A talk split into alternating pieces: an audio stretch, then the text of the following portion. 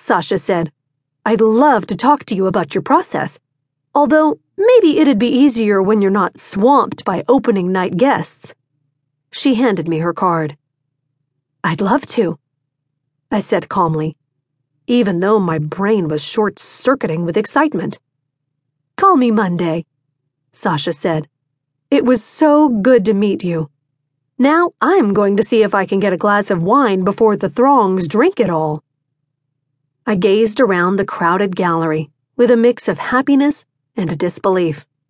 Printed on archival paper and suspended in beechwood frames, my poster size photographs looked almost monumental on the clean white walls. Next to them, hung casually with thumbtacks, were the much smaller prints I'd made with my portable printer.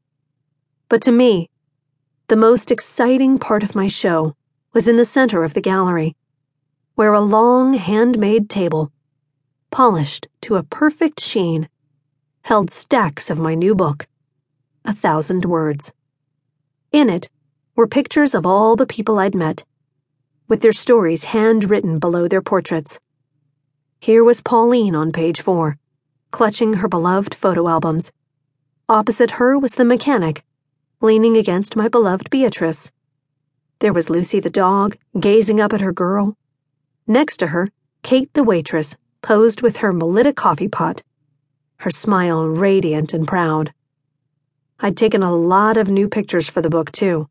My neighbor Bill leaned against a shovel in front of my house as he took a break from overseeing its reconstruction. I was born in the Kentucky hills on the night of a blood moon, his story began. In a year so long ago, I'm damn near ashamed to admit it.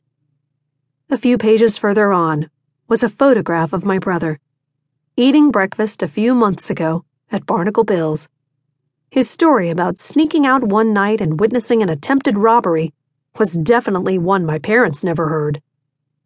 Thanks to all the pictures, I felt surrounded by my friends and family, even though I barely knew anyone in the room. I'd met Amy the red haired owner of this up and coming Los Angeles gallery, by pure chance. I was on my way back to North Carolina, and she was visiting her aging mother. Seated at neighboring cafe tables, we'd struck up a conversation. She'd asked me what I did.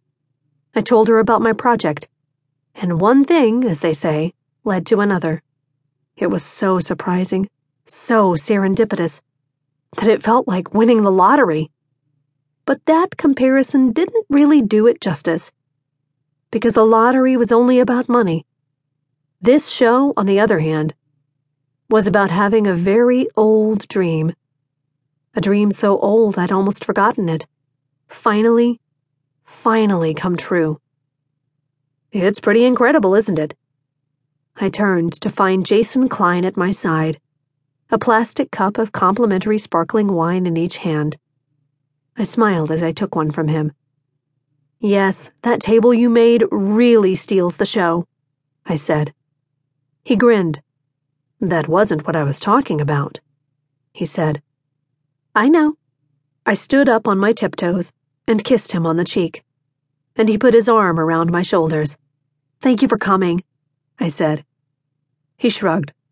It was only a seven hour drive, with a U haul and a really big table bouncing around in it. You have only yourself to blame, I pointed out. As I'd learned on the night of our epic, amazing eight course dinner, Jason built custom furniture out of a workshop in Tucson, Arizona. And so, a month later, when I'd called to tell him about my show, he'd had the brilliant idea to make me a table. I guess we were both looking for excuses to see each other again and furniture seemed as good as any. I didn't really know what was going on between us, and probably he didn't either. Right now, our lives were 2,000 miles away from each other. But, as I knew better than most, life could change in an instant. I'd kind of like to buy the portrait of the dog, Jason said. Do you offer a friends and family discount? I shrugged. The gallery had priced the pictures so high, I couldn't even.